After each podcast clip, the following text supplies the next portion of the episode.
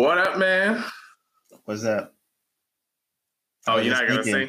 You're no, not gonna sing? apparently, some people who who who like to comment on my abilities. Therefore, I am on a singing strike.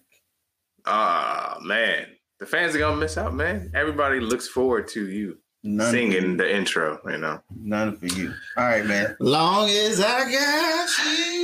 there it is. hey. Can't hold well, it down. Can't stop. Welcome to the Sabbath uh-uh. Morning Show. Uh-uh, uh-uh. Welcome to the Sabbath Morning uh-uh. Show, everybody. While we're your host, Chuck, and that is Mr. Zig over there. And we are here another week. We made it through. We, we made survived. it. Exactly. We hey, survived. wait a minute. Didn't mm. didn't um did Swoope remix that song too? I don't think so. I'm looking forward to it, man. I I heard, and it might just be a rumor. I heard that if y'all don't know, we need to we need to throw him up on the screen. If y'all don't know about Swoope, you need to know. Uh, this brother is super talented. Um, um, but his music is amazing and it's so uplifted. Oh my god! Mm-hmm, mm-hmm. And I mean, just from he he does this thing on uh, Instagram called Swoop Loops, and mm-hmm, he did mm-hmm. uh one of Charles's favorite. We had a Christmas ditty up mm-hmm. there. Uh, exactly. I'm gonna say every last one of the ones he's done did has been my favorite. Um, but I think I wanted to know, did he do We Made It? No, he did. We're blessed in the city, right? No, I don't think so. Yeah, yeah, one. Yeah, yeah, anyway, yeah. anyways, he did it. Yeah, Y'all go check him out. Swoope. So def- that's S W O O P E on Instagram. Check him out. Swoope on Instagram. But yeah, welcome to the show. Where we're just two welcome. Christian brothers trying to make sense of it all. We got a lot to talk about. This is a, another Christian state of mind for December uh, 20th or 19th. Sorry, I'm looking into the future. December 19th. What topics we got going on today? The future. Well, today we uh, definitely want to uh, shout out you. Thank you for joining us. Uh, mm-hmm. So we mm-hmm. got y'all joining us today. Uh, Appreciate it. Then on top of that, we're going to talk about, uh, you know, it's vaccine season. vaccine uh, season. and uh, we got vaccine season. So it's been released into the wild and people out here getting it. And then uh, we got uh, a somber topic, kind of, but a little bit serious. Uh, mm-hmm. Talking about the death penalty. And uh, then we'll, we'll, we'll discuss uh, witnessing. Yes, sir. Witnessing. Looking forward to it. So you know, it, it's it's definitely uh, it should be a topic that all Christians um, subscribe to, think about. Um, yeah. Yes, sir. Know, we'll, we'll see. We'll see. But before but, we get into it, we're gonna start off with a word of prayer. Heavenly yeah. Father, thank. Oh, oh, oh, oh no, no, no, go ahead, go ahead, go ahead. Uh, uh, uh. Heavenly Father, thank you, dear Lord, for bringing us here another day. Be with us now as we talk about all the craziness happening in the world, but know you are ultimately in control. In Jesus' name we pray. Amen. Amen. Amen. Amen. Amen. Where to begin? COVID vaccines, man. COVID. COVID. So um the I mean, so the vaccine's been been released. Uh Pfizer mm-hmm. got their emergency uh, usage from the FDA. The FDA did approve it for use. Mm-hmm. Mm-hmm. Uh, late last night, Moderna got their approval. Correct. Yep. Um, and people across the country, like even my uh, hospital was on the news. Um, and so, and, and with with them interviewing doctors and nurses about being the first in the facilities to get the vaccine. So mm-hmm. they you know, it's definitely a low distribution. Uh, so they, you know, they weren't able to make a lot of it, um, they, or they were only to make so much. Right. Uh, unfortunately, the United States, um, when it comes to Pfizer, had an opportunity for a hundred million um, more doses, mm-hmm. but um, somebody dropped the ball. And, what happened? Uh, the uh, the administration, I don't know what they was doing. I think somebody fell uh. asleep at the wheel. and so, to, to be honest, because they interviewed the people from Pfizer and they were like, and they were asking like, so how many doses are you making? And da da da. It was like, well, we're getting ready to ship to the United States. We're getting ready to ship to um, to Europe, to all these other places, all these other people. They were like, we're running at full capacity, and they were like, well, how much is the U.S. getting? And they was like, forty million. Uh, but yeah, you know, and it was like, well, wait, forty million. That's it. And it was, and so it came out that Pfizer offered, mm. you know, ahead of time. So they did put America 1st and mm-hmm. they said, "Hey, we want to push you to the front of the line. Do you want to add an extra order?" And then they kept they came back, I think, a couple times, and then, and they never got a response. And so, you know, that's a business. So I mean, I get it. It definitely is a business, but uh, the impact though for the people, man, it's interesting. They've been showing a lot of photo ops of people taking yep. the vaccine this week for um, those in the medical industry. That's and intentional. There's definitely been uh, just discussion I hear from even firefighters, uh, you know, considering to take it and maybe even being forced to take it. And even at my job, you know, I'm a, I'm an engineer, and there's a discussion even in the town hall this week about uh, maybe the more people take it, the more of us that can come back to the office. So the, mm. no one's saying at mm. my job that you know we have to take it. It's just being promoted being that, promoted uh, that way. That yeah, that the vaccine's here. So if you take it, we can get we can get back to normal. And I think so, that's I mean, and I think you're right. There's the optics. They're definitely um, pushing this out to the forefront. Mm-hmm. And you know, there's a lot of there's a lot of misinformation for one um, a lot of miseducation. Secondly, about like how vaccines work, how they're developed. You know, we was talking about this last night, um, and you know, everybody's like, "Well, how did they do it so fast? I don't trust it." Right, and right, I think right. there's other reasons not to trust it, mm-hmm. but you know, just like you know, I don't know what ten years ago we were still playing CDs. right? Right, right. And it's, right. it's like, you know, things come up you know, you know, 10 years ago, people were still writing letters, you know, for the most part. I got a written letter the other day in the mail. I was surprised. I was like, look at this. look at this. I know he was like, what, what? You didn't, he was confused probably. Like, how do I, what do I do with it? Can I exactly. put it in the computer? right, right, right. you know, and so um, how did they get it so fast? Um, they used the CRISPR gene editing machine or mm-hmm. mm-hmm. process which basically breaks down any genetic structure um, and allows them to like break it down, reconfigure it. Um, I think of when I think of it, I think of like those sci-fi movies where people's like in the room and the whole room is the computer and they like expand. And then just, I don't know. I, am pretty sure that's not how it worked, but in my mind, that's how it worked. Um, so some good things have come from this process. Um, there's a woman and um, you see the, the What's comment. That now? Uh, what is male? That's hilarious. Now everybody knows what male is apparently, but but look, kids kids won't know. Like, what is a letter? Right. What is, what is a VHS? You know. So, but um, back to the uh the CRISPR. So yeah, it's been they've been using it and it's been going really well. So well, in fact, that there's a uh, there's a woman in Georgia who's been cured of sickle cell. Like it wasn't that she had the trait; she had full on sickle cell. Mm-hmm. Um, and you know, if you don't know what that is, you might not be black, uh, mm. which is an accurate thing to say. It's very, very rare for for white people to get uh, sickle cell but um, it is very, very uh, a high rate within the black community. Absolutely, I would say almost everyone knows somebody that has sickle cell. And if you don't have sickle cell, it's very likely that you have the trait. Yeah, the trait at that, the very least. Which yep. means you have a high risk of passing on the trait to your kids. And if your spouse has the trait, you know, I forget how the uh, genetics class work. You know how it like biology. Bi- yeah. The know. table, genetics table. and so um, not only was she cured, but mm-hmm. eight other pe- other eight other people have been, and they've been monitoring her for a little over a year.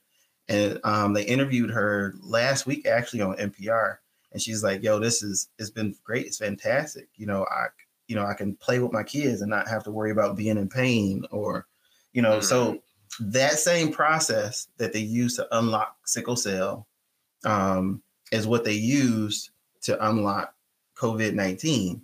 And so they've actually had the vaccine for um, since March. Um, so it only took a you know a little bit of time for for the process to work to spit out like here's like it's like a math. Um, you know, as an engineer, you should be able to appreciate that, right? math always works, right? It's, yeah. it's not it's not math that's wrong, it's the people using math. Well, and and I think that's part of the concern with the vaccine is the people. Of course, I think there's definitely people who are just anti-vaxxers, but I think this doesn't fall into that category necessarily for most people. Like I'm an anti-vaxxer, therefore I don't want the COVID. I think most mm. people. I think most people are just questioning the validity of it. It's like, hey, that came out a little fast. How many test trials did you run? What are the side effects? How long? Forty thousand. Forty thousand. how long has the, the trials been ran? These are the type of questions people are wanting to understand, and it, it, it's fair. And I think there is some prudence in being a little bit hesitant, um, and just watching and observing. And at least from my side, I would want to to see some of the maybe midterm effects, maybe not long term, because you know I'm not necessarily trying to wait five years to see, but maybe six months, one year to see. Okay, you know, people aren't growing a third leg, so maybe it's okay to to, to take. And it's it's interesting. Um, everybody always wants to know what the what the church has to say about things, and actually, they put out a statement uh, this, this week on immunization. Wasn't just on the COVID, but it was just on uh, immunization, and they basically said it's up to the person. They say. Uh, we are not the conscience of the individual member and recognize individual choices these are exercised by the individual. The church, the choice not to be immunized is not and should not be seen as dogma nor doctrine of the Seventh day Adventist Church. So they are leaving it in the hands of the people mm. and allowing you to have freedom to make your decision. And that's one of the things I like about our church is not there's freedom within it. There's freedom for Republicans as well as Democrats because we're all one in Jesus. Says we value the health and safety of the population, which includes the maintenance of herd immunity. Immunity. Immunity. Mm-hmm. Yeah, immunity. There you go. It's kind of hard to say something. Immunity. So it the is. interesting thing about herd immunity, and I'm mm-hmm. not going to talk politics. So this show, we're not talking politics. But the uh I think the one of the people in the uh um I forget what what department they work from Mm-hmm. But bro, they in here talking about they was trying to force herd immunity, mm-hmm. and uh, by um, they said just let people get sick, just let them get sick. well, remember uh, Europe, uh, not Europe, but the UK was on that tip originally. The until prime minister, until the prime got, minister got it, and he was like, "Yo, we can't do this." that was the realest thing. He was like, "You know what? I was tripping, y'all." He was like, "I was wrong. I was wrong. I was wrong." Like, yo, no, we can't do it. And the crazy thing is, like, when people in the White House get it, which is mm-hmm. bogus, bro, because like they get like super treat treated. It's like the best doctors in the world, like on staff. Like, so it's like um somebody from I know somebody they had mentioned somebody went to go visit the White House, uh-huh. and um while they were meeting with the president, like some people came into the room was like, Y'all gotta go. And snatched them out and was like, they tested positive COVID. Uh, which which I was like, oh, it was you know the system worked. And again, they got treated by the White House doctors, and so it was like, so I'm like, yo, everybody ain't got that. So everybody doesn't like, have access, right? Yeah. So when they're so when they're like, and I think that's privilege, bro. That's that's, that's like the the privilege we've been screaming about for years. Like we don't people don't aren't treated the same.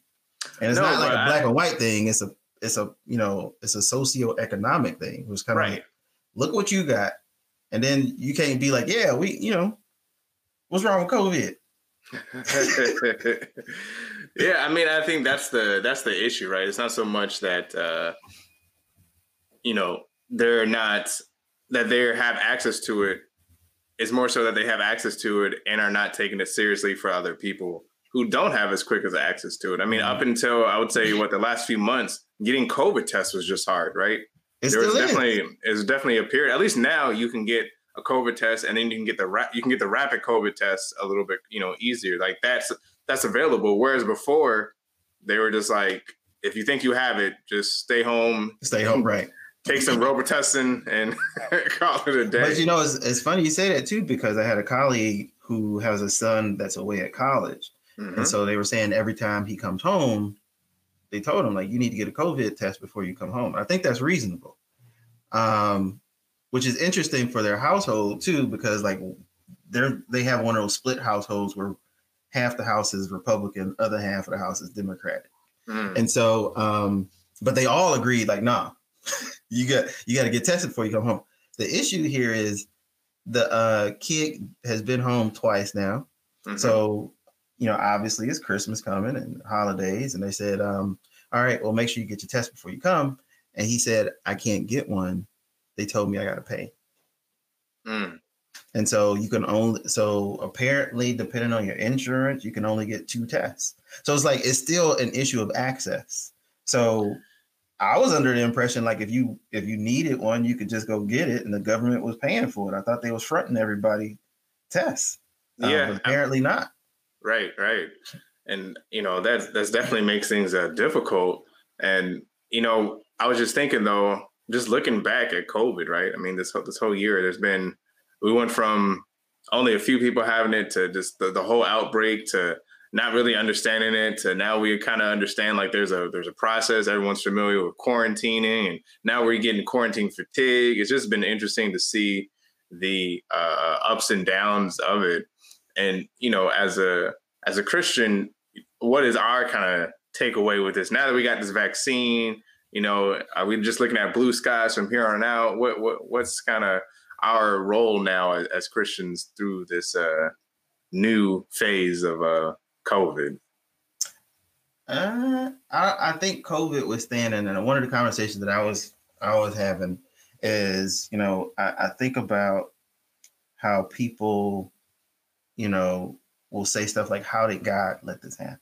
Mm-hmm, mm-hmm. Um, but at the same time, my and I think I said this before, right? You know, God has been, you know, from what we read in the Bible, God is holding back right? Mm-hmm. Because if the wages of sin is death, right, and that death affected even the earth, mm-hmm. and it, mm-hmm. and its full capacity is being held back by God.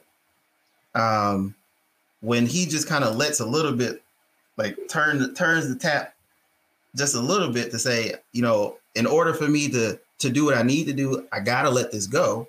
Mm-hmm. You know, and so, but understand that when I let it go, I'm gonna have, you know, I will come for you, but when I let it go, something's gonna happen. It's gonna be bad. Right. right. There's and consequences. So this, right. And so um this little bit of what we're experiencing, and again, mm. like that sin still comes from from Satan, right? And I think yeah. people yeah. just don't give Satan his due. in that regard. right? It's like, yeah. yo, why did God let this happen? Like, no, no, no, no, no. Like give Satan his credit. Like he deserves that. Like, come on, man. Satan, you did that, bro. Like Yeah.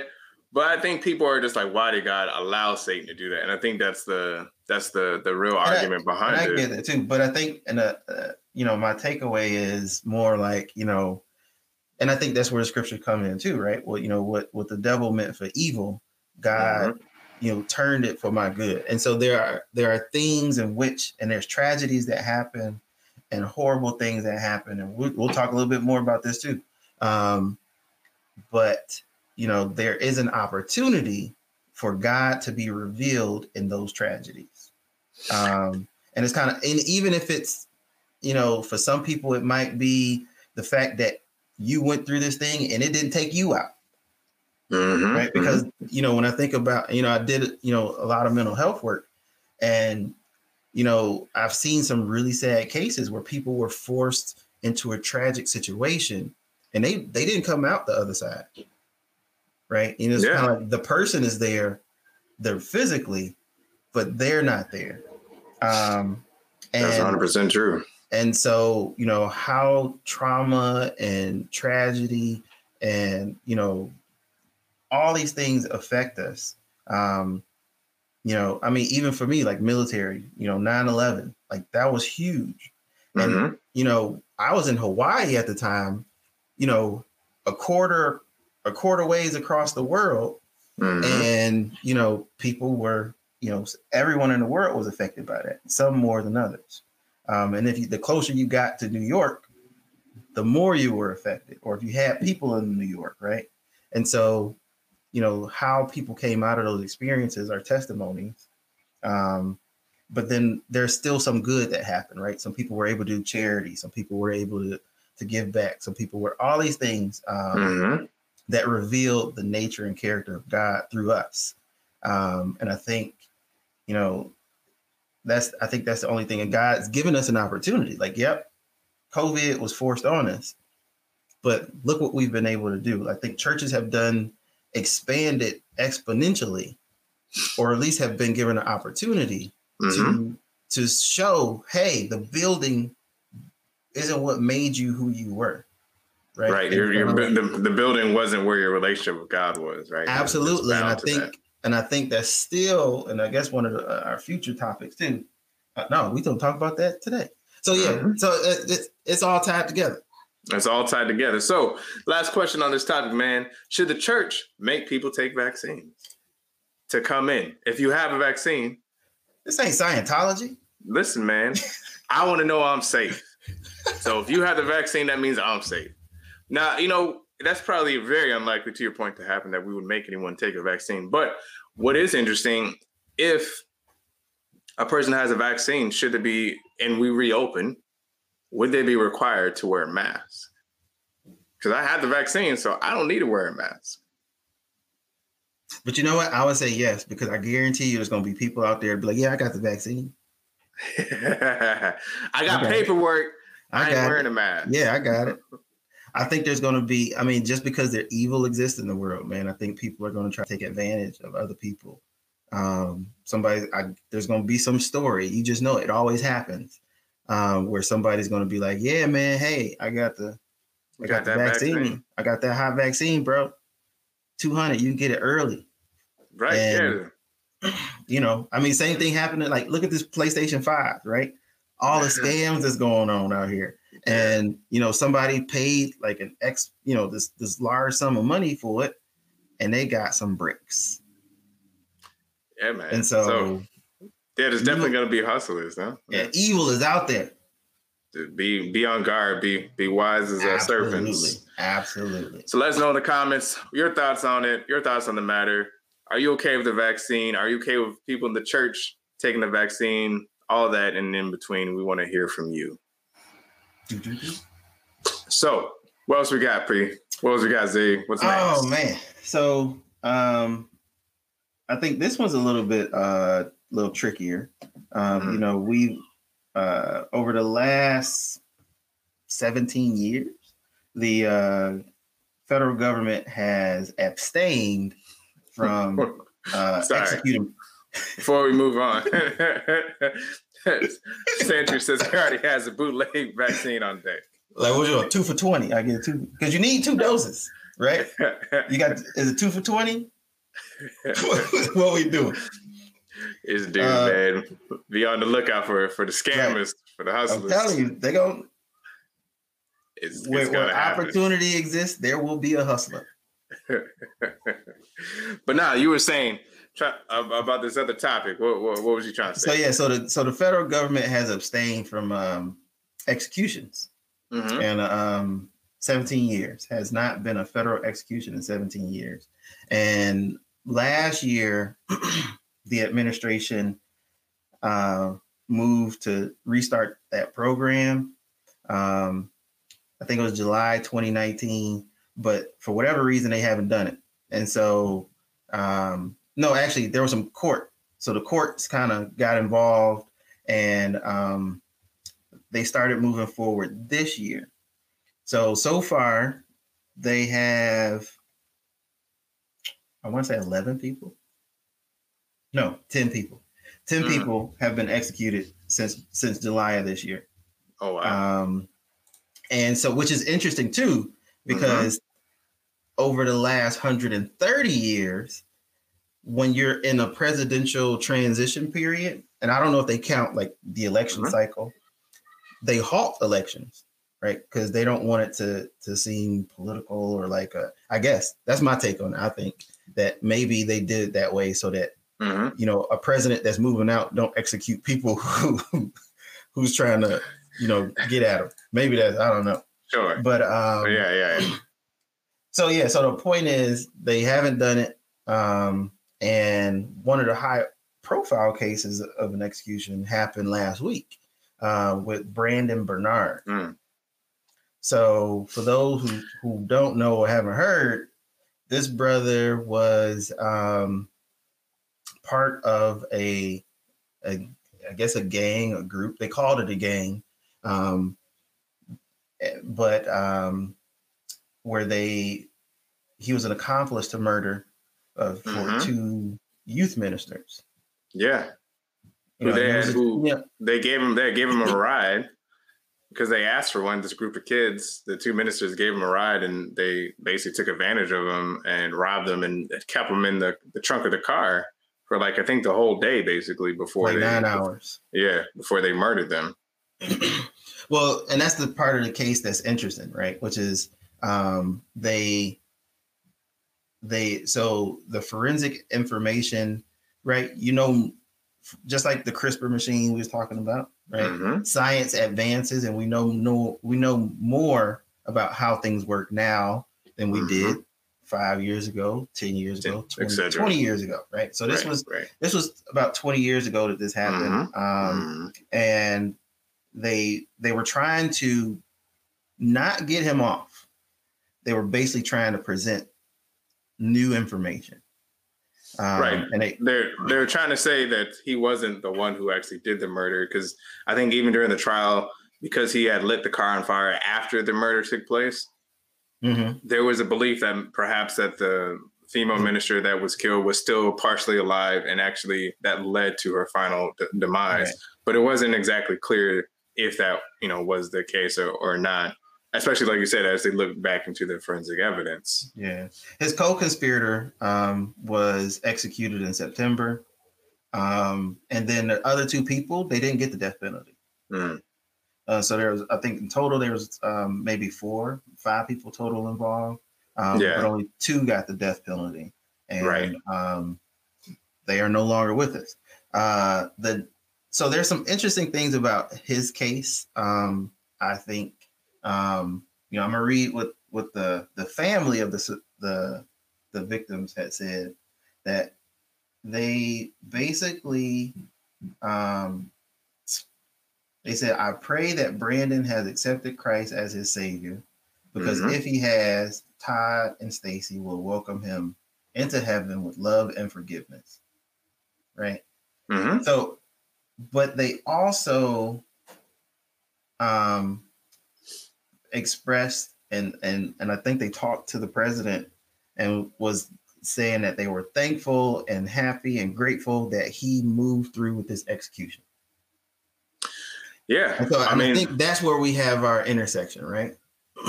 Because, well, I think there's a couple intersections, right? Uh, they were the defendant, the, the person, uh, Mr. Bernard, was uh, a, a, black male, and, and I think uh, Sandra was talking about, you know, the number of, of people who who were black who have been on death row and who have been executed. But then also on a more personal and a more even inter- intersected point, he was Adventist. So that's what you know on, on a couple levels we have this connection to him. And so there's a lot there's been a lot of discussion you know what should the church have you know done more? What is the church's you know stance on the death penalty? And there are you know we have answers to that. The um, actually a few years back in uh, 2017, the not the uh, the church itself, but a subsection of the church. It's uh, basically a research institute within the church. Actually, did uh, a deep theological study and presented, you know, from a biblical point of view, the uh, uh, role of, of, the death penalty. And basically, they it says the Adventists believe that violence and capital punishment have no place within the church. In other words, it's not the task of the church to take human life. So there's not a uh, uh, supportive nature of the death penalty within the church, and I think, of course, that that makes sense. It's not what we're in the business of. We're in the business of right. saving lives. And this uh, and uh, Brandon was not the first Adventist uh, in recent years to uh, face the, the death penalty. There was another guy back in 2019, uh, Donnie uh, Johnson, who had been who became Adventist while he was in prison, and he had been in prison for over he had been in death row for over 30 years, and actually he became an elder within the church in 2008. And so, you know, it begs the question, you know, what what what what is our response when we see our fellow Adventists, you know, facing the death penalty? And I mean, I think part of it, man, is, and I thought about this, and the uh, the guy who was, so he was executed on Thursday. Mm-hmm. The other guy in an unrelated case was executed on Friday. Now, bro, like, like this is some real stuff because I was thinking about how um the guy who was executed on Friday, um, he killed like a two year old kid. Mm. His his two year old kid, right? And it was gruesome, right? I don't even want to go into details. Like I felt, you know, since becoming a father, like you know, like these stories right. about kids and abuse, like bro, they, they hit, they, they, hit, hit hard. Yeah, um, yeah. Mm-hmm. And I'm just like, oh, and so, um, you know, so this uh, this idea is like, well, what would you do? Well, personally, I would probably, I would probably be in trouble myself right? I wouldn't, sure, right. I would. I don't know. Uh, but again, we don't know unless we're in that situation. But the thing that really got to me was looking at this from the Christian's perspective, where you have the same type of people who are pro-life mm-hmm. are also pro-execution. And I'm like, how, how does that how does that live in the same space, right? And it's you know, it's like, no, no, no, we are all about the sanctity of life, right? Life is sacred, right? And they believe it begins in one place and not until, you know, but they got like an asterisk in there. Mm. It was like, unless you commit a crime for which we think you should be killed for, right? And it's like, yo, like. Well, I mean, there's a, it, it and, and, you know, I think a part of that has to do with forgiveness. And actually, we got to bring Dr. Bigger back on to talk about forgiveness because he has such a crazy story of right. forgiveness. But the um the forgiveness aspect is like what you said. I think people are pro life, and it's like we're saying until we get in that such situation, we don't know how we would you know react. You know, I want to say that you know I'm not pro death penalty, but if something happens to my kid where they're murdered in a gruesome way, maybe that triggers me to to to support it. And I think that's what some people fall into where they're you know they're pro-life but when it happens on that personal personal level they're like well somebody needs to pay for it and since we have laws that this is the full extent of punishment that's what you're going to get and it's uh you know it's a difficult i think situation uh, i know me personally i'm not for the death penalty i think there's you know for me if you give someone you know life i think that's the same right life behind bars is that's not really life, right? So I, I don't. I think for me that's a severe of a punishment enough, but I know for for other people they don't necessarily feel that way. The other thing too is he was 17, right? So uh, he, he, was, was he was he was 18 when he when he 17 or 18. 18. So he was um he was a, still a minor at the time, right? That's I don't know if he was a minor at 18. I thought, I thought they called him a minor. Nah, he was 18. Well, this is you know the the laws for being a minor or an adult is different for every state. Understood, but 18, I think you know better than to, to burn people up in a car. We're not talking about whether a person knows better or not. We're just talking about the law. you like, nah, bro, he knew better. And I, I, agree. I agree. He knew better. And you know, I think what they what happened too was, and I saw something interesting that said his execution uh didn't just kill him, but killed the idea that people could change. Well, yeah, I mean that the same thing with that Donnie Johnson case. Like, I mean, he had murdered his wife, and you know he was in he was sentenced to death, but he he found Christ. Another fellow in, inmate witness to him, and we'll talk about witnessing later in the show. but he became Adventist and changed his life, became an elder. And so where's the redemption? And you know, we've been talking about that with not even just with these type of cases, but even with the the Me Too, the Church Too movement. When these, you know, people in power do these, you know, terrible things, or just in, in general, people do terrible things, the church isn't always, especially society, but even the church is not always behind this whole redemption story. It's like, look, you did this thing, you done. We're gonna put you away, or you know, and, and out of out of here, you out of here. And, and how do we bring? Yep. And, and so, that, how do we how do we redeem them, right? Absolutely. And so it's like, how do we, you know, is there a pathway back for these people? And it, and a lot of people would just say no, right? Um, which is interesting because if look through the lens of the Bible, all of it is sin. Mm-hmm, mm-hmm. Right. And so it's kind of like, you know, when we talk about true judgment, you know, you know, I'm as guilty as they are, and Christ died for all of us. You know, and and, and his, you know, the, the the the Bernard case is really interesting, not just because he's Adventist, um, but he did change his life. Right. Right. He absolutely changed his life and was absolutely remorseful. And I think the evidence of whether someone is remorseful for something they did is if they change. And that he like like doubled over, right? So he he he he recognized, and I think he said immediately, I knew what I did was wrong. And from that point, kind of moved on and changed his life. Um, and and helped other people change their lives as well. Um, and we're, we're getting some comments, you know, we level you. I think I think there's a pathway back, just not out of jail for heinous crimes. Um, we got one here. The thief was on the cross and was redeemed, and need to think think that approach that there's there's no one beyond saving, and I right I, I definitely agree with that. And and even with the families, then, right? With the, being, you know, she was echoing what you were saying about being pro life and pro execution. They're in direct contradiction of each other. Absolutely. Um, so he did apologize, and the family said the apology and remorse helped very much heal my heart. But they were like praising his death. Like, I, I mean, I is, think, and I'm like, I, I, I can't, you know, I can't like reconcile that myself, right? Again, not being, you know, we don't know, um, right. but I'm just thinking about the idea of it, and so, mm-hmm, mm-hmm. and then for them to say like, yeah, it helped, and I forgive them. I forgive them, but I wanted them dead. like it's like yeah, um, and ah. I think that exactly. I think that goes to the the levels of forgiveness, right? It's like yeah, I forgive you, but I still want some type of retribution, and yeah, you know, and, and I think we've been talking about the theme of justice, you know, throughout this whole first season of the of the show.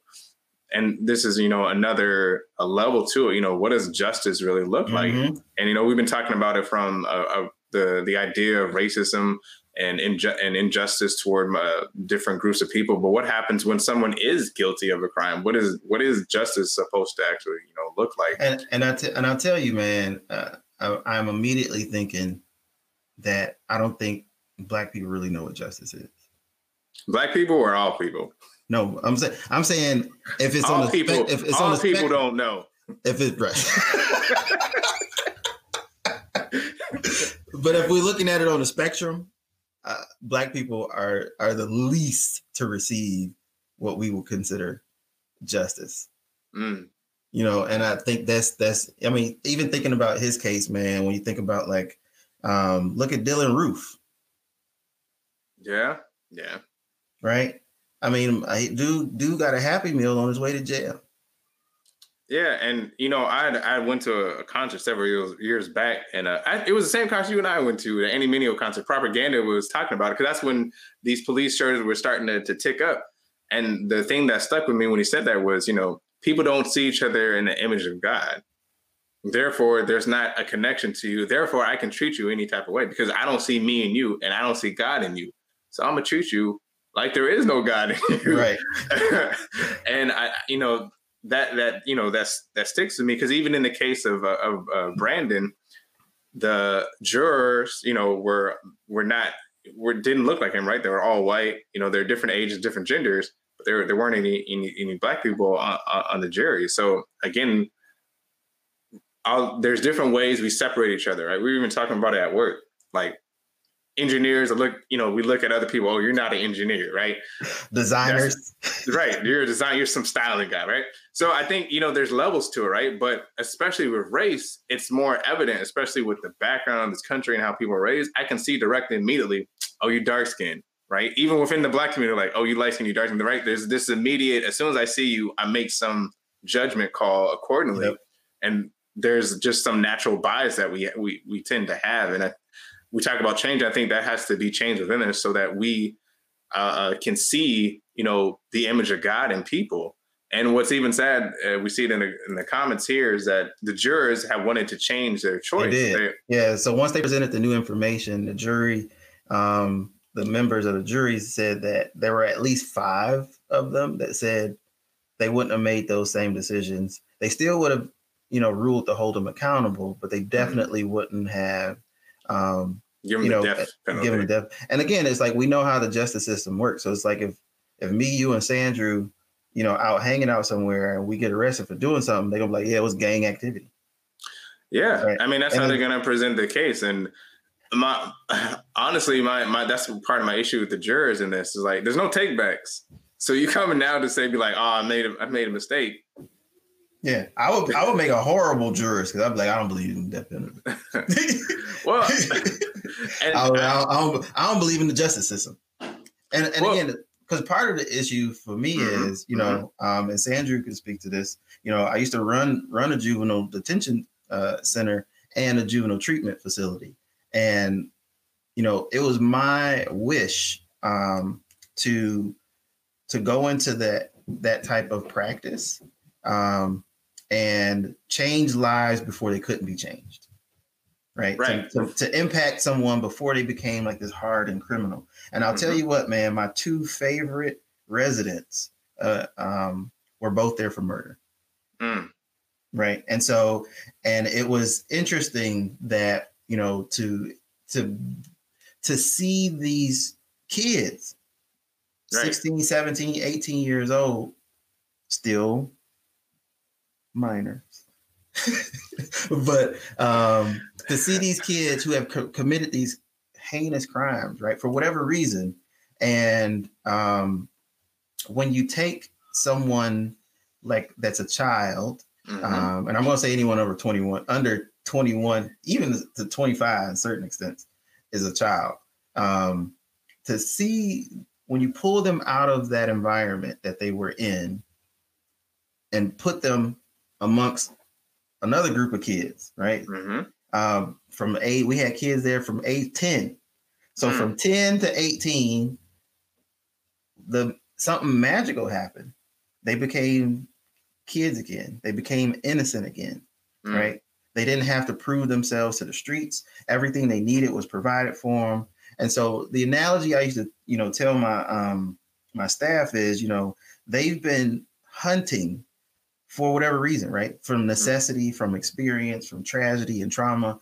They've been, they had they've been doing everything that they can to survive.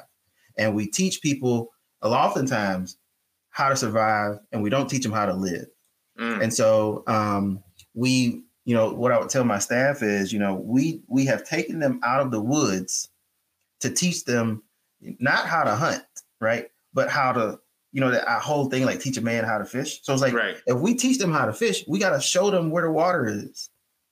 So it's not enough to just teach them how to fish. And so right. the problem, the problem with the justice system is one, they don't do any rehabilitation. No. Um, there is no treatment in most jails and prisons. It is it is strictly a punishment to lock you away, um, to uh, to to prevent any additional behavior from happening, right? And so my psychology peeps will know there's a, a strict definition of punishment, right? Punishment just means like I want this immediate thing, like I'm going to do something, um, which is in some cases is almost a retaliation, right? I'm going to mm. do something because you did something, sure, right? And so there's no restorative piece to it. There's no um, there's no true justice, right? There's mm. no true paying it back. Um, mm-hmm. it is merely a punishment. Mm-hmm. And so when we talk about, I think this grand idea of uh, we're just housing people. Um, and so my work yeah, was meant to um, try to change and to do some of that rehab. Mm-hmm. Um, and and it worked, you know, for the two my again my, my two favorite kids that I worked with the, the whole time I did that kind of work. Um, 10 years doing it. And they were both there for murder, and people were afraid of them. Mm. Um, and for good reason, right? This person just killed somebody. And and so and you could see that people weren't really interested in the idea of change for them, and people weren't bought into the idea that they could change. Mm, right. From the right. top to the bottom. And it was just like, and so there's a lot of work that went into, you know, one working with this kid and you know what they thought of themselves after what they had done it. Mm-hmm. Right. And then you got to work on what other people think of them after they have done it. Right. To you know, to see them like you mentioned, right? And it goes back to what you said. How do we how do we show that God exists? You know, where in these processes that that you know don't seem very godly, right? You know, and I think it goes back to what I said before. You know, the tragedies happen, but God, you know, reveals Himself in those tragedies, and I think we just have to figure out how to take advantage of those opportunities. That was a lot. Yeah no, no, it, it's a it's a lot to talk about. I mean, there's a lot to unpack there. The you know, I want to you know pose the the question, and it leads to our, our next topic is how how do we as Christians, you know, how, how what can we do in these type of situations? And I, I think the the concept of being redeemable, right? I was just reading this morning Psalms 107, let the redeemed of the Lord say so. And all of us can say so because we've been re- redeemed by by the blood of the lamb.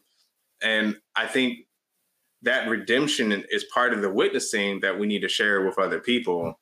And that brings us to our next topic of, of witnessing. And it, you know the the topic of prisons and witnessing are, are related. Because in both in uh in both cases uh, of Brandon and uh, Donnie, they were both Adventists, right? So, especially in the case of Donnie, he became Adventist after going to prison for for for for murder and getting the death penalty. And you know the idea of witnessing to those who seem unredeemable and to give them the hope of the cross is a is an amazing you know it's an amazing feat right? But the problem is that in general most people nowadays don't witness right?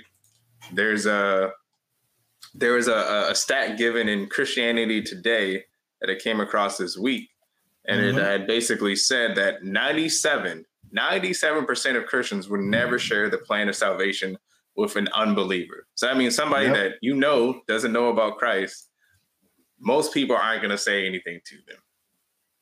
And, that's and uh, crazy. That's crazy, right? Right? Like we have the, the good news, but we're just like, nah, you we don't want to. But is that for real, man? Because I, I do believe in being a, a, a living mm-hmm. sacrifice to be a living testimony. Living epistles, so, yeah, yeah. And so is that really accurate? Or is that, I mean, is that for real? It's like I just go to church and you know, and that's just it.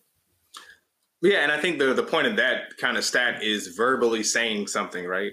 I think we all try to do our best to be living examples, but to to actually be like, hey man, John 3:16 says, For God so loved the world. Like, I don't see a lot of people doing that, right? And for various reasons.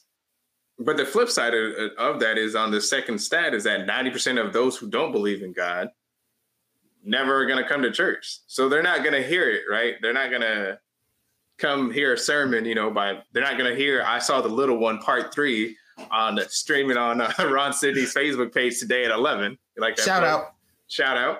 Um, they're, you know, they're not going to hear that but 70% are willing to listen to listen to a Christian talk about their faith. So that's a definitely a big discrepancy. That's that's definitely a big discrepancy, right? So you got right. 97% of Christians who will never share the plan of salvation to an unbeliever. Um, so that means there's only 3% of us out here doing the work. And I want to say, and, I, and I, again, kind of going back to what we said before about COVID God has turned this around, right? He's mm. given us the perfect opportunity to spread the gospel, to tell people that Jesus is the way, right? Mm-hmm. This is the way. This is the. I know you took this it right out of my. Yo, hey, hey, hey! Here's an Easter egg for you. I don't know if you peeped the design, Uh, can we can we show the the I saw the child? Uh, I can bring it up. Give me a second. Yeah, and so um, yeah, like this this you know this Jesus is the way, the truth, and the life, right? And yes, so yes, he is. COVID has shown us, like, hey, the building is nothing, right? Mm. Um, and I think it kind of goes back to, you know, I, I, was thinking I was talking to somebody, I don't know if I was talking to you or if I was talking to D Rich. And we was talking about like how, you know, this this there's there's an analogy here, and I think about how Christ said he was going to destroy the temple. Mm-hmm. And look at how those people went crazy, right? Temple destroyed, Right. ripped in two. And it was like that temple is not where your salvation lies. And I think a lot of people um, just put too much faith. I don't know if you see the Easter egg here. You see it? You see it? You see it yet? I don't see it. Use your eyes, brother. This is the way. Think about it. Think about it. This work right, inspired. This was this work was inspired. we'll come back to that. but yeah, that's a that's a sidebar. Um, but yeah, man, like you know, people um, just put so much emphasis on these buildings, and you know, COVID aside, man, it's tragic, it's horrible. I was a little little relieved. Um, In what way? How so? About I was I was the part that I could feel relieved about Mhm. is not playing church. Mm. And I, I mean, that's it, right? The, the not playing church. Like I was relieved to not have to, to, to, to go into this place. Almost like you locked it, like going to prison, hmm right? Yeah. There's no reform happening, right? There's Mm, no mm. rehab happening. Oop, talk about it. We just locking people in the room and expecting what? So we can say Expecting them to happy. Sabbath. So Yep. we can say there's I know that's not what you meant to say, uh, Miss Goodman, but uh, but yes, happy Sabbath. But that's pretty much all you got, right? Yeah. And you have uh, how, where's the transformation that takes place, right? So it's almost Yeah. like here's the analogy to our justice system. Our church is the same, and it's not like the Adventist church. It's not just them. It's Mhm. all these churches for the most part. There are definitely some churches out there doing some great, great evangelistic work. Yeah. um, yeah. Yeah. Uh, but for the most part, you know, yeah, I would say, yeah. I mean, it's hard to get Christians to come together. So if it's hard to get us to come together on single issues um, or big issues, uh, how does that look like to people who are non-believers? So Right. yeah, I, I wouldn't want to come to your church either.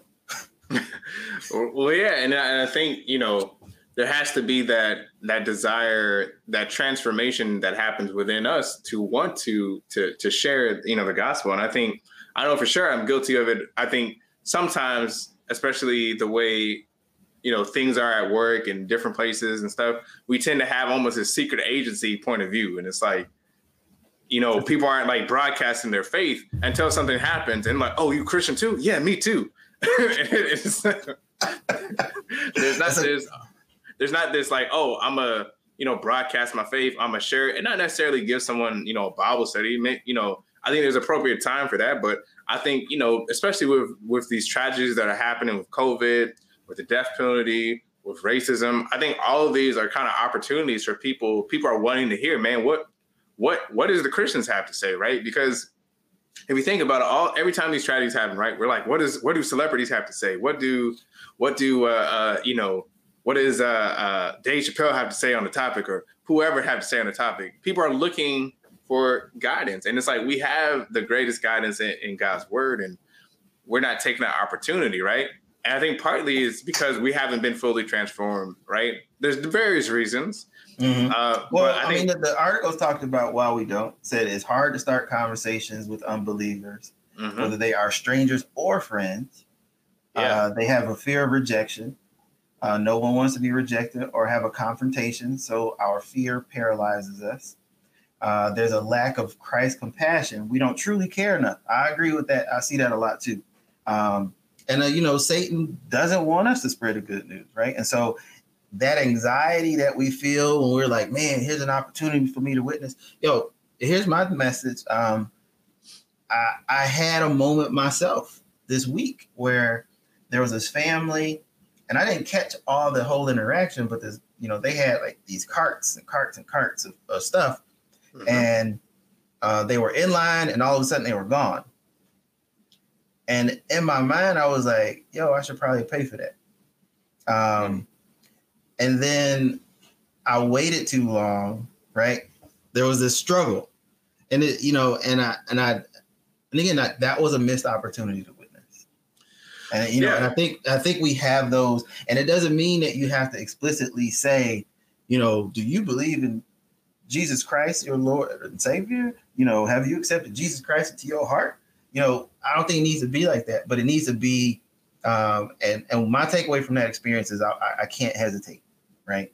Um, because when when something was going wrong, Christ is our example, and mm-hmm. you know, in every situation where you saw where you know people would be doing a thing and he would disappear, they'd be like, "Yo, where Jesus at?" And then it's like, "Oh, he over there with this prostitute." Like, bro, like, what you doing?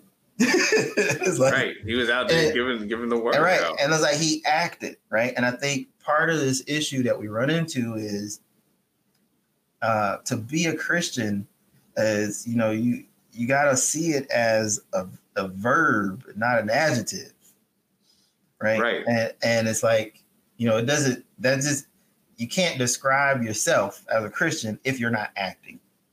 Yeah, and I think for sure that you have to you have to put put your faith into action and you know, we have a, a, comment here. Sometimes when we hesitate, we talk ourselves out of doing something good. We're we're all guilty of you know overthinking in these yep. situations. And that's exactly what I did. I soup, I soup. I was like, well, maybe, and you know, and they came back with with a bridge card, and I was like, oh man, like, and in my mind, I was like, I missed the opportunity. They could have saved that, you know, and I had, you know, I could have done something to help them further along, right? It didn't mean I was going to solve their problems Right. But it was kind of like, and you know, and when people say, you know, thank you, you know, the response is, you know, you know, God bless me, so I want to bless you. Right. Boom. Exactly. Done. There's a, there's but I missed my opportunity, and I'm like, ah. But I think part of the pr- process has to be too is to not allow that missed opportunity to kind of push you away, but to remember that experience so that when it happens again, like I can't hesitate. I need to right. Um, but I think that goes back to those points where it says, because the role of the church, in my opinion, those things that it said in the article a reason why people don't do it, the church should be working on people so that they can alleviate those um, barriers, right? Mm-hmm, we need to mm-hmm. work with people. And, that, and I'm not a theologian or a pastor or an elder or anything like that, right? I probably got kicked out a long time ago. But but my but I don't have that experience oftentimes where I'm being where I feel like I'm being equipped. And I think mm-hmm. all if we're all sinners, just like the, the person who committed some heinous crime, we've all committed some crime against mm-hmm. God. And church should be our prison, which should rehabilitate us so that we can change our lives, go out and and be model citizens but citizens of the kingdom. And I just don't see that happen. And we talked about that yesterday, man. Like some of these, some of it is is us. Yeah. Some of it is the leadership in the church. Some of it mm-hmm. is the entire institution. Um, you know, when you have sermons about movies, or they're not yeah. even sermons, right? They're not even sermons. When you have, you know, people in the church who are in leadership roles who do nefarious things. So yeah, absolutely. You know those people should be held accountable. And there's also redemption for them as well. But it doesn't necessarily mean that a person who does something crazy should stay in the same role. Um, right right.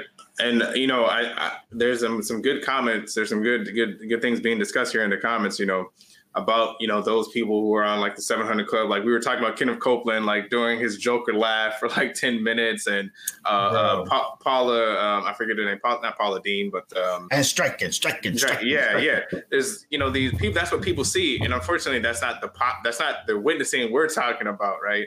And i think it's okay like uh, uh brother Riley is saying, like you know, we get refueled, you know, when we go to church and when we go to the building because we're you know we're with the saints. It's like being in the in the huddle where we get that feeling. We're like, yeah, yeah, yeah. But what happens is we take that feeling and we stop. Right? It becomes a just a club. but where does it start? Where does it stop? It stops as soon as you walk off the some steps. And that's what I'm saying. It's supposed to energize you where you're like, boom, I'm ready to tell everybody about about God. And I, I think I know for me, one of the things looking back at this year is that's one of the things I want to work on is, you know, looking for using those. Thank you. It was Paula White looking for those examples that uh, I can witness, you know, for, and, and they're definitely going to come. And I, you know, I think for me, one of the things that I'm looking to do more is not be so stressed like with work, right? Like if I'm just as stressed as you, what what do I have in my life that's that's keeping me, you know, peaceful? And uh, you know, I'm trying to put that that faith, like you said, in, into into action.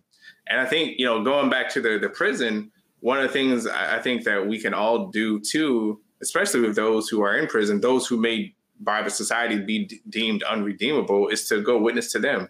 I know uh, Brother Simmons, Elder Simmons, he you know did the prison ministry, and I was able to go a couple of times. And you know, my dad does prison ministry, but I think in general, you know, those people are unfortunately you know f- forgotten and you know we can't forget about them you know they they they need jesus they need access to it and there's a lot of different ways to you know for people to get involved i know with covid it's a little bit different but i i know online i get uh it's funny all of my instagrams all these christian av- uh, advertisements. So one of the advertisements that always pop up is like buy bibles for those behind bars. Like it's a whole program. You can buy a bible and they can send it to them you know and i think there's there's things like that, that that we can do and we're not as restricted by covid as we think.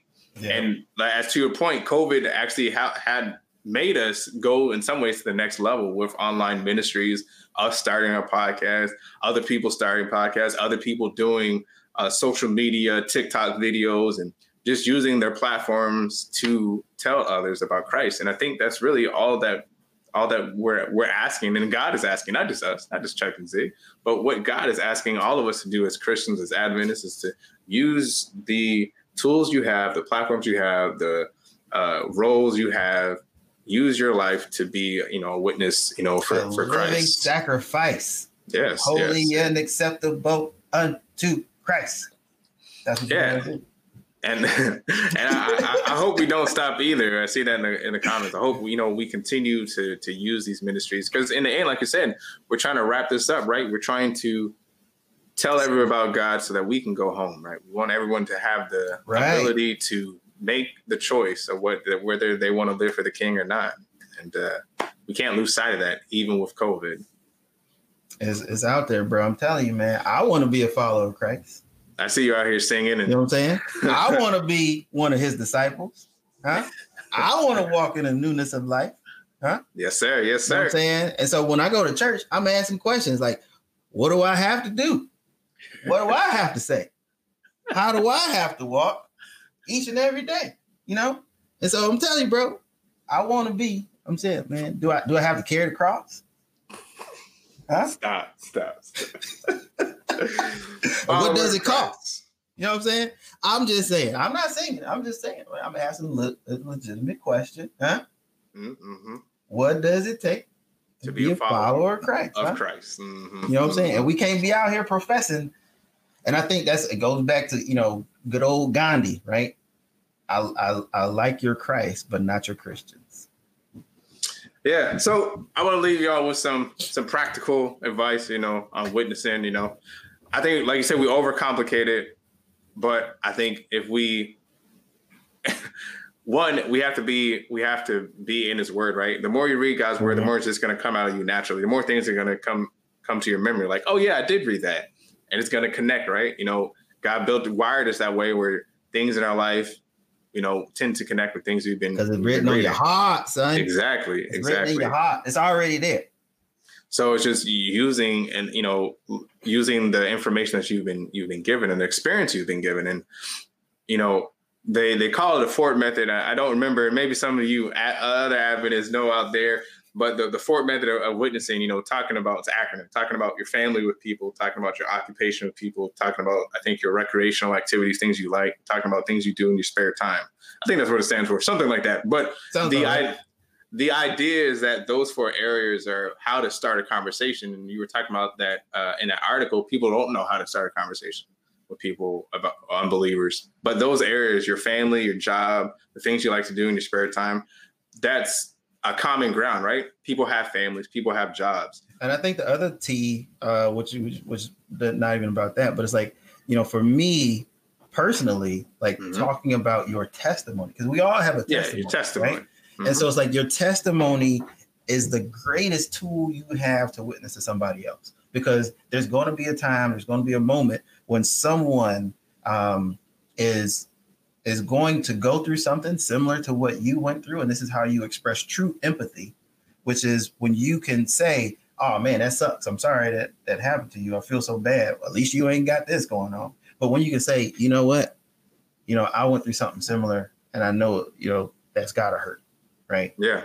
You know, this is how I was able to do it. The same thing, you know, I was able to reach a lot of those kids because I was a kid too. I did stupid stuff. And what I would say to them, because we would people would always try to make this distinction between them, right? Which is I'm not mm. like them. And I remember someone telling me that, and I was like, "How do you figure?" You know, the only thing difference between me and them is the fact that I didn't get caught. Right. That happens in a lot of cases, right? right? And so I'm like, you know, because I was out, I was running the streets trying to be something that I wasn't, and there were plenty of opportunities for something bad to happen right? And so, um, and and it didn't, and because it didn't, I that's a blessing, right? And I and I, I see it as a blessing because you know I was one, you know, one episode away from um, being locked up too, mm. and so and then seeing family members being locked up, right? That was right. God telling me like, hey, you see what just happened, right? Get it together. And so like your life itself as a testimony is your greatest tool to witness. And I encourage you to share your story with somebody. And I and I guarantee you, it might not immediately change them. And and be sure to give credit where credit is due, right? Being that this tragic thing happened, Satan tried to take me out. That's what happened. Tell the truth. Mm-hmm. Shame the devil, right? Old school, right? right Satan right. tried to take me out. This thing happened. But you know what? God was working on me. And because, you know, he put people in my life or he put, you know, he allowed this experience to happen, or he allowed me to see this differently, I was then able to do something different. And, you know, I'm hoping that, you know, I'll pray for you that this could happen for you too, and blah, blah, blah. And, you know, it'll, that'll be end of story, uh, you know, and that's typically how I, um, you know, me personally, how I will, you know, my wife will tell me like, bro, you will talk to anybody, won't you? and so I definitely don't have that fear of rejection syndrome, but I know that it exists for a lot of people. Right. And you know that takes me to our maybe our, our final segment before we close, and that's uh show social media mentions, and it's related to this idea of uh of witnessing. Um there's a, a page on on uh, Instagram called uh, "Then God Moved," right? And it's a it's a page dedicated to powerful Christian testimonies from around the mm. world, where people share their stories and uh, their uh, experiences uh, about God and how they moved. And so, if you click on any of the photos of these wonderful people, there's a, a story behind them. Just like there's a story behind your life, there's a story behind theirs, and it it uh, will they'll go into detail about what happened and how you know God moved and there's all types of you know encouraging and and lifting uh, stories that talk about how God moved in their lives in, in various ways. They're not necessarily all miracles. They're sometimes very just day to day things, but that God took them out of or God saved them from. So I encourage you to go check this page out, go be uplifted and encouraged, and hopefully that inspires you to share your faith. Yes, yes, yes. It's all about sharing. Sharing is caring. So yeah, man. On that note, man, it's been. I don't real, want it right? to end. I'm done. I, I, I ain't done yet. I'm pretty sure we got no. I ain't done yet. Dun, dun, dun, dun, dun. Mm-mm, and mm-mm. hey. So, but, um, but yeah, this it's been fun, man. This is to say goodbye. It is. It is. Hey, yo, if y'all don't know, um, um, I don't know, man. Are we gonna do live shows? I don't think we're doing any more live shows. Well, yeah, this is this is in fact our last live show last of live the year. show of the year, right? Because the year is over in two weeks. But it's true. But, but we will be leaving y'all. Yep. That doesn't mean go ahead, tell them. You just That's right. That's right. That's we want to make it all. portable, and we're gonna come mm-hmm. back fresh, dressed exactly. like a million bucks come the new year. Mm-hmm. New hotness. New hotness. Reminding y'all to not fear the bad news. Was that my cue? No, maybe. But we'll still be we'll still be uh we'll still be here next year. You know. Oh man, you, you didn't miss the episode. episode. You didn't miss it. You can always you do is rewind. always, that's it. You can watch it again, of course, on our Facebook page. Uh, mm. We will during the holiday season. That's our gift to you. We will be posting these back on the podcast. We have been. Not, uh, we might actually get, we might we might even be able to do some like daily stuff. So I don't know. No, I I take that back. I ain't gonna. Yeah, I was like, uh, yeah, Maybe. exactly. But don't, you might you might get a little bit more content. How about that? Yeah, there'll be some more content during this holiday season. Our gift to you, so that you're able to see more of our wonderful face. We're definitely gonna miss y'all. You know, miss this live interaction absolutely, that we're seeing. Absolutely. But we but might. It is a holiday on a re-recorded joint. We might. Uh, we, we might step in the comments too. We want to talk. Mm-hmm. Mm-hmm. And that's something we don't get to do. But uh, yeah, it's gonna be a, a good holiday. I hope all of you guys stay safe. The question is, when will we be back exactly? That's a great uh, question. Exactly. How about you just keep watching and will you be surprised? How about that? We'll, we'll we don't want you to go away. We might just pop up. You know what I'm saying? You we said might not gonna, but we might be like, you know what? No, we're gonna do it. We're gonna do it. But now uh, we, but next we week should be is back. Christmas. Next week is Christmas, and the week after is New Year. So we're taking those days off. We hope you do spend time with your family, as we'll be doing. We're and actually not taking it off. We we still gonna be working on it. We still got stuff for you. We still got stuff, but we're, but we're gonna be taking yeah. it down notch. It's gonna be Absolutely. it's gonna be different. It's gonna be different. Different. So, so but this is uh, technically what we will consider the end of the first season, right? So we made it. We made it, y'all. 2020, it was a rough one. it was, but we did it. We did it. We did it. Well, we did it. So, you All know, right, man. We just we got to end the show, man. People. You sure? Yeah, we got to end the show. Oh, yeah. Everybody ought to know who Jesus is. That what we out here trying to tell people. Every, Everybody ought to know. Everybody ought to know. Oh, don't, don't let, oh, you know, I'm, I'm here for it. So, uh, yes, you know, we just want y'all to remember always, always, always don't fear the bad news. Keep your mind and heart focused on Christ. And always trust in the Lord. I will trust in the Lord till I die. I, I, don't know about the clap, bro. and on that note, we are two Christian brothers, and we are out. Thanks for watching. Y'all be blessed.